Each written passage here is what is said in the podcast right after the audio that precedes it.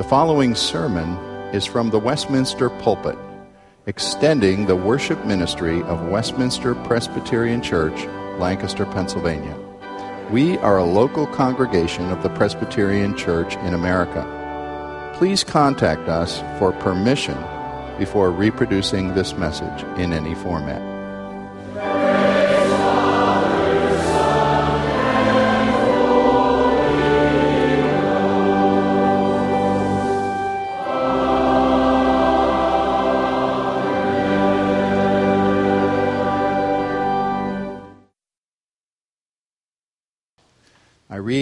Luke chapter 9, beginning at verse 18. Please follow in your Bible or use the Pew Bible to follow carefully and think and listen about what God is saying in His Word.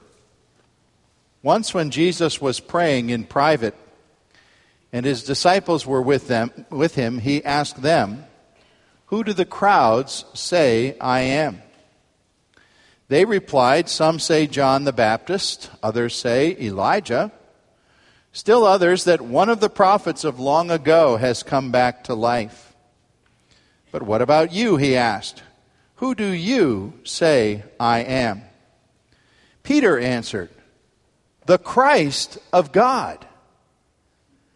Jesus strictly warned them not to tell this to anyone, and he said, The Son of Man must suffer many things and be rejected by the elders, chief priests, and teachers of the law and he must be killed, and on the third day be raised to life.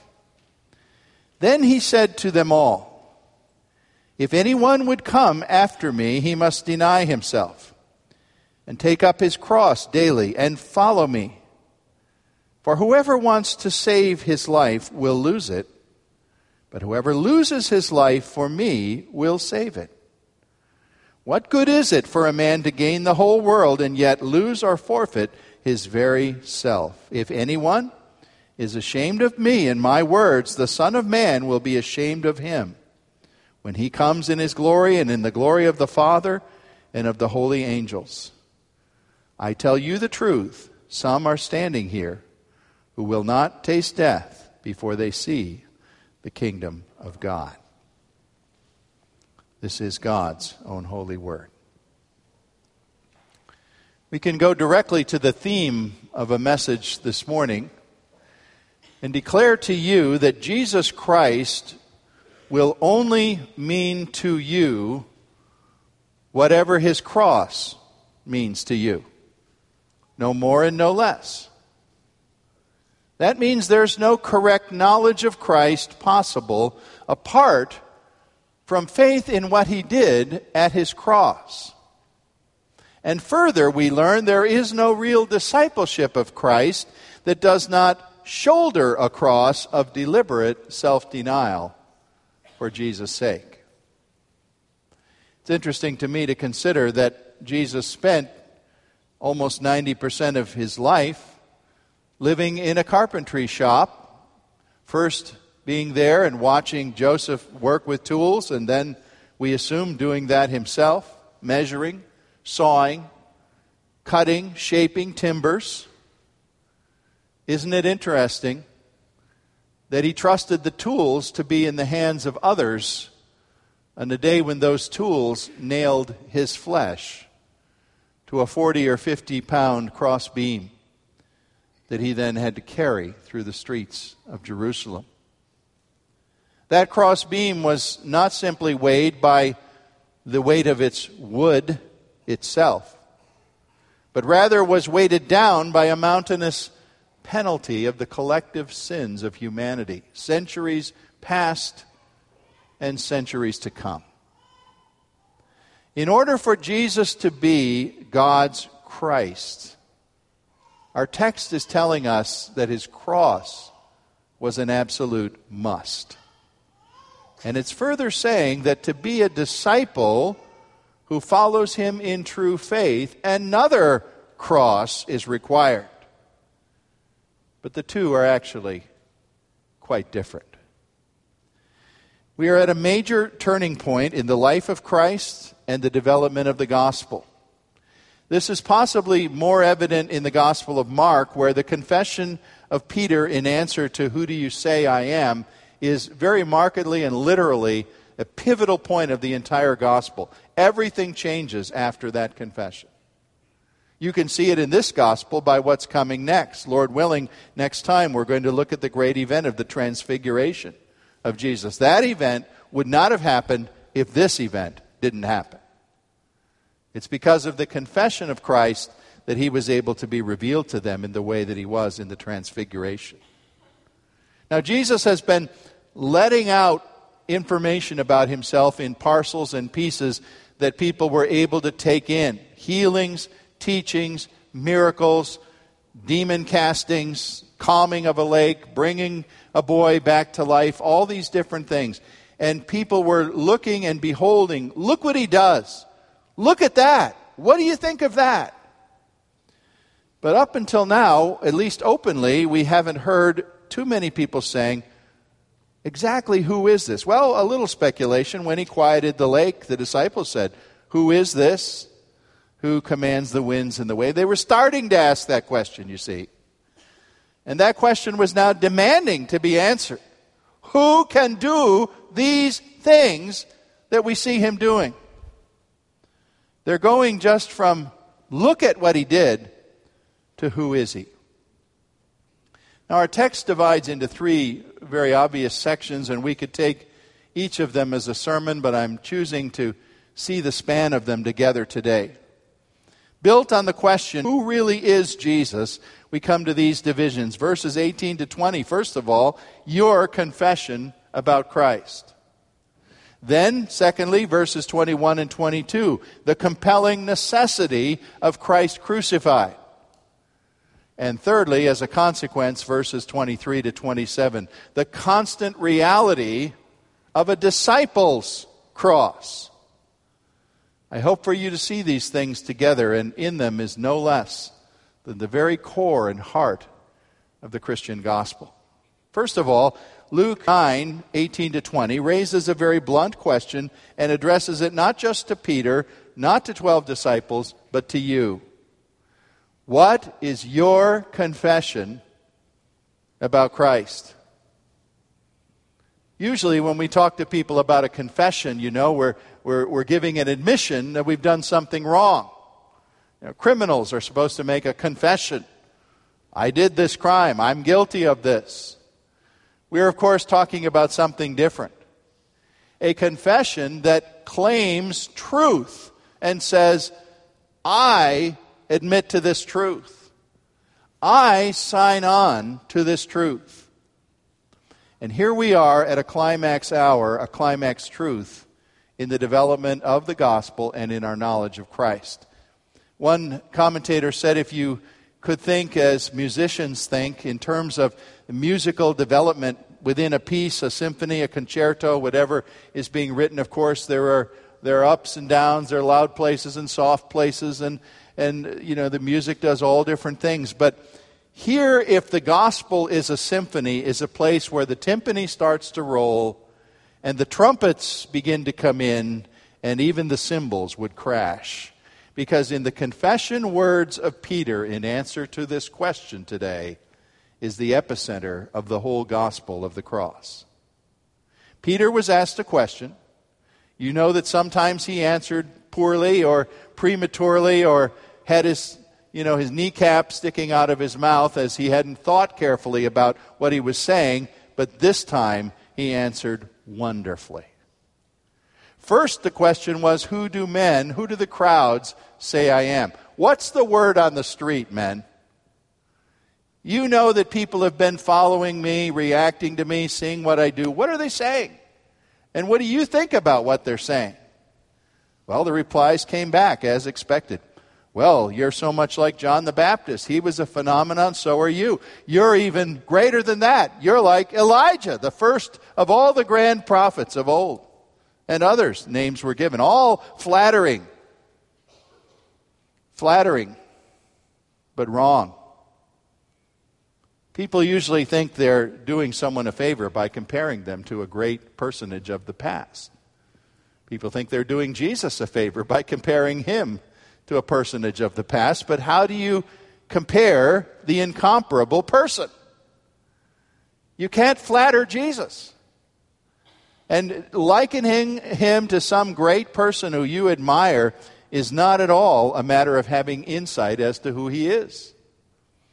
If I was to raise for you the, the person and the name of George Washington, the first president of our country, the, the great general of our revolution, he was a man who was peerless. In his day, they said nobody could sit on a horse like George Washington. All he had to do was sit on a horse, and they said, wow. Well, of course, he was six foot two, and, and he was handsome and strong. He wore a uniform well. And people said, man, that's a leader. But the interesting thing is that for all the flattery that would come in around George Washington, there were rather few people who really knew the man. He was almost a total enigma, and the biographers go to great length to try to discover who was he really in private. If you could get inside that, that sort of marble statue look of George Washington, what kind of a man was he? That's what Jesus is saying now. Who does the public think I am, and who do you think I am?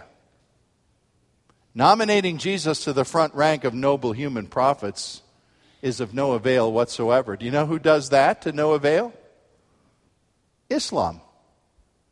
Islam says Jesus is a very great prophet, a very revered prophet. Of course, so was da da da da da da da, you know, another whole rank of people. That does no one in Islam any good, simply to think Jesus is a great prophet.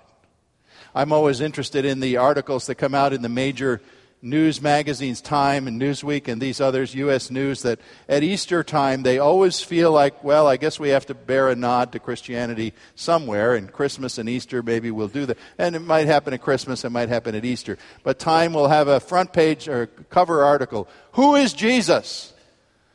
In, in, my younger days, I used to think, oh, they're going to tell me about some new discovery of the archaeologists or something. No, they're not going to tell you anything new at all. They're just going to rehearse a lot of things, opinions of professors. Who is Jesus? And I can tell you what the, I don't even have to open the magazine. The bottom line of the article will be, well, nobody really knows for sure. He was this phenomenon, but we just really can't know him. It's, it's so interesting. Albert Schweitzer, many of you older folks know the name of Albert Schweitzer, I think young people don't. He was a missionary in Africa, did a, built a wonderful clinic at a place called Lambarene in Africa where he ministered for free to thousands of people. He was, he was viewed almost as a saint. He was a musician who had an organ and could play it marvelously. He was a genius. He was master of many fields. The interesting thing is that as a missionary, he was no theologian. I'm not even sure Albert Schweitzer was a Christian. That might shock you, but you need to read his theology. Schweitzer would write about Christ and say, Well, there was this wonderful man, Jesus, who made a great phenomenon, and so many were the legends and so differing the opinions that nobody could really be sure whether he existed or not. Wow, that's not the statement of a Christian. Albert Schweitzer didn't seem to have any idea who Jesus was. Well, now the question is asked of Peter, and as the spokesman of the twelve, he blurts it out. It's a wonderful statement. It's a short statement. It's a powerful statement. It's a necessary statement. It's a world shaking statement. You are the Christ of God. Now, when that comes from a Jewish trained man, Peter, humble, blue collar guy that he was. He was no priest, he didn't have a high education, but he had been taught the Old Testament scripture. Peter was saying, You are the Messiah. You are the awaited one of Israel. In Greek, you are Christos, the anointed one, the answer. You are it. In the slang of the ghetto, you are the man. You're the one that all of history has awaited. Now, elsewhere, the scripture says Peter didn't know this by himself. It was revealed to him. It was as if a man and all mankind had been stumbling around in the dark saying, Someday a great one is going to come. We haven't seen him yet. We, we expect him. We don't know where he is. We keep bumping into things in the dark because we haven't seen him. All of a sudden, the sun came out. Peter saw him. You are the Christ. Now remember what Luke wrote his gospel about. If I can remind you, we started, we've been studying this now for quite a long time. And, and uh, he endeavored in the very beginning verses of Luke to investigate things and lay out everything about Christ, who he was, how he was declared to be that. And so it's really quite a climax that we've come to now when Peter makes this declaration You are Christ. The challenge of our text is Is this your confession? Who do you say Jesus is? Now, you need to consider that not simply as a nominal thing. Oh, I've called him Christ. I joined a church a long time ago when I was 12 or 14 years old. I signed on the dotted line. They gave me a Bible with my name in it. Are you a person who with all of your mind, with all of your heart, all the reasoning of your intellect, and everything you are is ready to say what Peter said. You are the Christ of God. You are God visible in human flesh. That's what Peter was saying. Is that what you say? Because when you say it, and when you mean it and when you live it, that confession is a world transforming and life transforming confession for any man or woman. Now, secondly, we go to verses 21 and 22. Having confessed that truth, you're the Christ of God. Immediately, Jesus is going to correct what is probably a wrong idea. The Christ of God meant a general on a white stallion riding in to save the Jews from the Romans, right? Wrong. And he wants to tell them and says, Look, I just want to share this with you in confidence. There's a, a bit of a secrecy about verse 21. It's not that they would never be able to tell it, but for now, I'm telling you this. The whole world will only appreciate it later, is what Jesus was implying. The Son of Man, the one you have just called the Christ, must suffer many things, be rejected by elders, chief priests, and teachers of the law, be killed, and on the third day be raised to life. This is the first clear revelation of the cross, following immediately upon the first clear declaration of Jesus as the Christ. You know what you're supposed to know, Peter. Now let me tell you the next step of what you're supposed to know that will shock you, and when it happens, you won't believe it, but you've got to hear it. There's a must here, a compelling necessity about Christ crucified. He must suffer. He must be killed. Not this probably will happen. This is going to happen, and history requires it to happen. Ancient prophecy requires it to happen. Isaiah 53 it was the Lord's will to crush him and cause him to suffer. The Lord will make his life a guilt offering. A cross with the perfect Son of God dying on it was a necessity of God's divine plan. The great holiness of God the dire dilemma of the sinfulness of man were two things so far apart. They were opposite poles of a magnet. They repelled each other. You could not bring them together in any way unless something got between and brought them together. And that was the atoning death of the appointed Lamb of God, Jesus Christ, the God man. He could reconcile. And he did it then, this must aspect, this compelling aspect of the necessity of the cross points then to the obedience of Christ, the willingness of Christ to do this. In the book of Hebrews, chapter 10, the words are quoted from Scripture and put in the mouth of Christ Lo, I am come to do your will as it is written about me in the book. You see, that was Jesus' theme in coming to earth. I've come to do the will of my Father, not reluctantly, eagerly. Is there a house anywhere that has not at some time contained reluctant Johnny? Reluctant Johnny, the son, the mother calls, Johnny, remember, it's your job to set the table. We're almost ready for dinner. Please set the table. Johnny's absorbed in a video game. Yes, mom. Ten minutes later, Johnny, please stop your game. Come set the table. Yes, mom. I'll be right there. Ten minutes later, are you kids getting this? I see some moms looking at some kids. We need the table set right now. Okay. Johnny goes and sets the table. Johnny does his duty, not willingly, not eagerly, but reluctantly when dragged to it. That is not a picture of Jesus. He was no reluctant Johnny. He eagerly ran to fulfill his Father's will. I came into this world to do your will, and I will do all that is written about me in the book. Elsewhere, Jesus said, I have a baptism to be baptized with. He wasn't talking about water rituals, he was talking about the cross. I have a baptism to be baptized with, his death, and I am constrained, pressed, until it's completed. The cross wasn't an appendage, it wasn't an accident, it wasn't a happenstance. It was the compelling goal of Jesus for being on earth.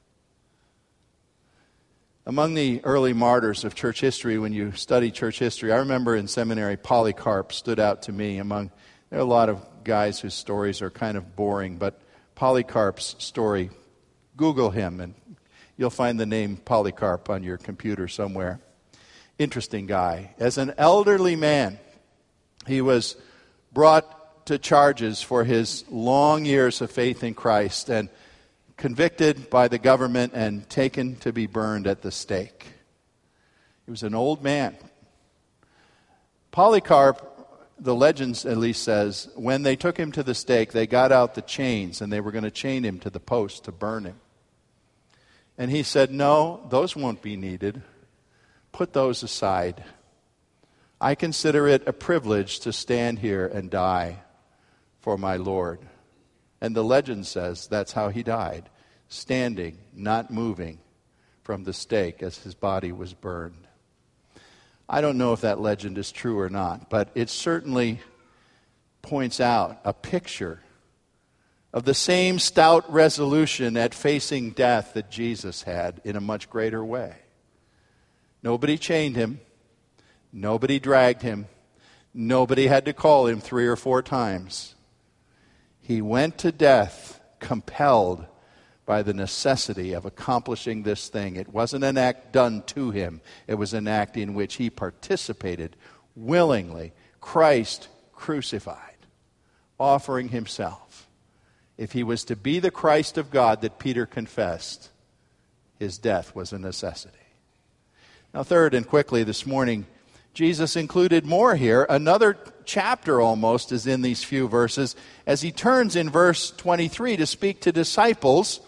And those were the disciples standing there before him, as well as 2011 disciples, to tell them what the consequences would be of making this right confession you are the Christ of God, and recognizing the compelling necessity of the cross, here's the next thing. Thirdly, there's a constant reality of a cross for every disciple. Now, we get really confused here. Don't confuse a disciple's cross with the cross of Jesus. He died once for all. He saved others from sin. He offered himself sinless unto God. We don't die for anybody else. We don't save anybody else, and we're not sinless. So our going to the cross is an absolutely different thing. There's also the total confusion about Luke 9:23 and what it is to bear a cross. Here are some wrong ideas about that. Oh, I guess my cross in life must be my alcoholic husband. Oh, I have to just bear the cross of my gossipy, bitter mother in law. By the way, my mother in law spent a week in my house last week, and I don't think that about her, just in case you, you have that confused. Oh, my boss is a tyrant. That's my cross to bear. Oh, I was born with arthritis. I guess I'll carry it as a cross. Oh, I have diabetes. That's my cross. Stop. None of those things are crosses. None of those things have anything to do with what Jesus was talking about. I like to make the difference between thorns and crosses. A thorn is suffering that you encounter in this world pain, distress from other people, from disease, from tragedy, from accident, from bad circumstances, unpleasantness, something you can't prevent that you have to experience. That's a thorn. It's not a cross that you take up. You didn't volunteer for it. If you could, you would avoid it. Maybe you're not able to avoid it. It's put upon you. Taking up a cross is something completely different. It's a voluntary act. And Jesus tells us what it is in the words, deny himself. It's an act of self denial. Wasn't Jesus cross self denial. He came into this world as the most privileged being in the universe, the Son of the Most High God, the co creator of the universe. What was he doing getting nailed to a cross? He was denying himself absolutely and completely. And he says, You disciples, if you're going to be my disciple, you won't be saved by denying yourself. Don't make that mistake. But once you have said to Jesus, You are the Christ, and recognize the compelling necessity of his cross for your sin, there is for you a cross of self denial. Why this? It really isn't hard to figure out. Because serving ourselves is the number one compelling activity of just about every man, woman, and child in this world. I always think of the prodigal son coming to his father. Two sons in the family. The son had been dwelling all of his growing up years. I don't know how old he was. He might have been 32. He might have been 18. I have no idea. But he came to his father and he said, Father, give me the part of the estate that is mine. That son grew up and, and he had 50% stamped in his brain. Half of everything I see in this farmyard, in these fields, in this livestock is mine. I want it. And he went and pursued a totally selfish life, and it ruined him. The scripture says when we're born again by the Spirit of God, true repentance humbles us so that a new creation starts. And fundamental to that new creation is a recognition that our worst enemy is self. Self is like a monster sometimes. Not always, but often. A monster that cries out to be served and petted and fed and indulged.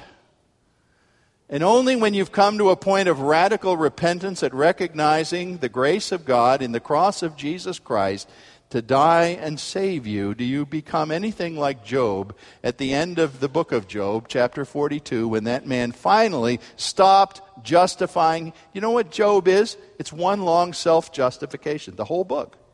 Now, Job was a good man, he was a godly man. But what he did, the entire book, was justify himself. I couldn't be guilty enough to have all this terrible stuff happen to me. He said that 53 ways from tomorrow.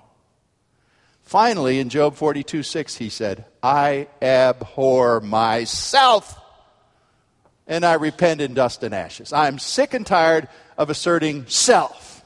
You, O oh God, are the great one. You deserve everything, and whatever you do with me, I can't argue.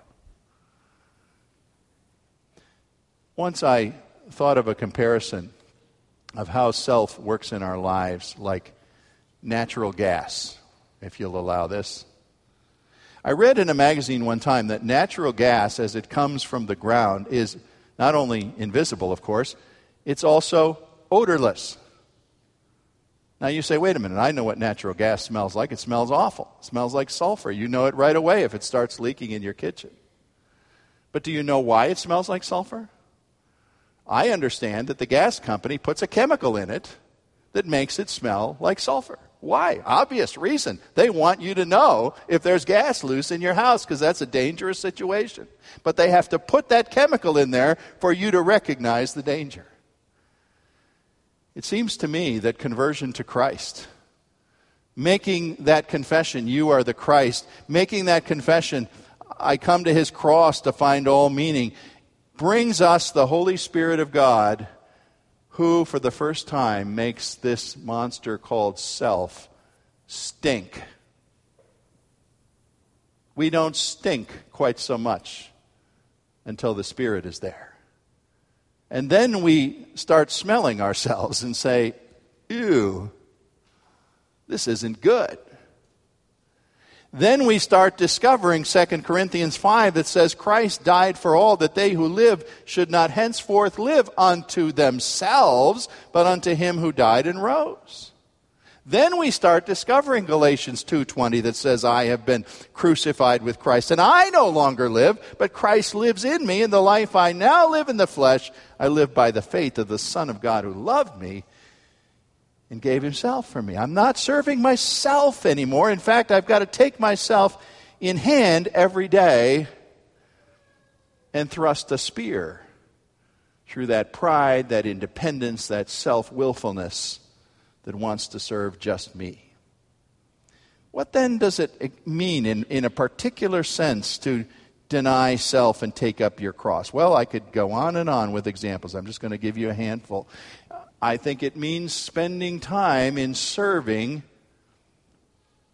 the troublesome, annoying, difficult person in your sphere of experience who, who you don't get any strokes from being around, but they sure get something from you.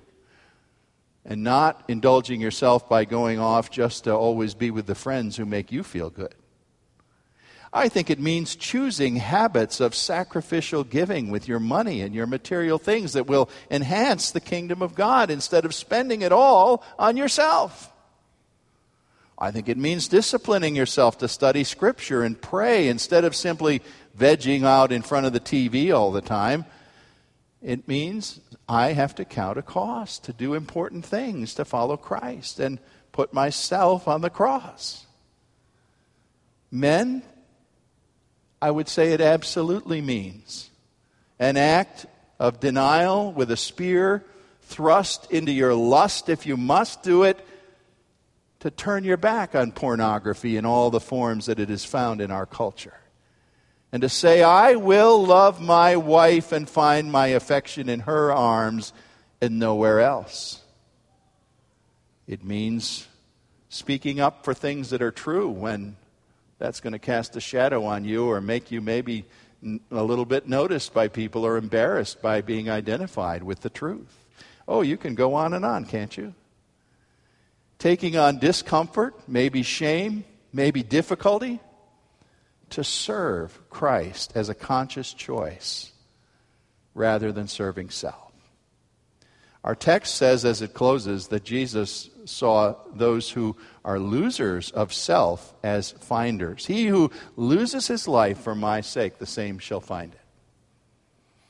Way back in some dusty lesson of world history, you studied about Charlemagne, Charles the Great. Charlemagne was an emperor like no other. He controlled a large portion of Europe in the Middle Ages. He died in the vicinity, I don't have the exact year, around 800 roughly. He was buried with pomp and splendor. 200 years later, descendants of Charlemagne still remembered his power and his glory because there had been nobody like him since that time. For some reason, some of his royal uh, descendants said, Let's open the tomb of Charlemagne. And they did. It was a, an amazing big tomb as befits his station. And there in the tomb was the skeleton of Charlemagne seated on the jewel encrusted throne that he had been buried upon. His remains, of course, after 200 years were skeletal, but on his head was a golden crown that had been put there. And to the amazement of many, there was a Bible in his lap. And the bony skeletal finger of Charlemagne pointed to the text that had been put there when he died. The text was, What good is it for a man to gain the whole world and lose his soul? Charlemagne had the whole world. I don't know whether that was his own sympathy being expressed or someone else's, but as a vivid manifestation of the truth that Jesus talked here. If we suffer with Christ, we're going to reign with Christ. If we go to the cross with Christ, we're going to be exalted in the resurrection day with Christ. If we give up some things that make us comfortable or, or that we would like to have right now, we're going to get back so much that whatever we've given up is going to seem like it was nothing. This word in closing. When weighed against the eternal destiny that we gain, we can say, along with the Puritan Samuel Rutherford, this quote Christ's cross is the sweetest burden that I ever bore. It is such a burden as wings are to a bird or sails to a ship to carry me forward to my final harbor. Thanks be to God for the sweet burden of the cross of Jesus. Our Father, help us to make the good confession, not in nominal words that just trip off our tongue. May we, with Peter, say, You are the Christ of God. And say it with the passion of our lives and all consuming confession that he might be Lord. And then look at him in the compulsion of his cross and see, too, the reality of a cross of self denial for those who would follow. Lord, it looks like a hard way but it's a way of wonders, a way of miracles, a way of eternal blessing. I pray that you would sustain us in claiming it for Jesus' sake. Amen.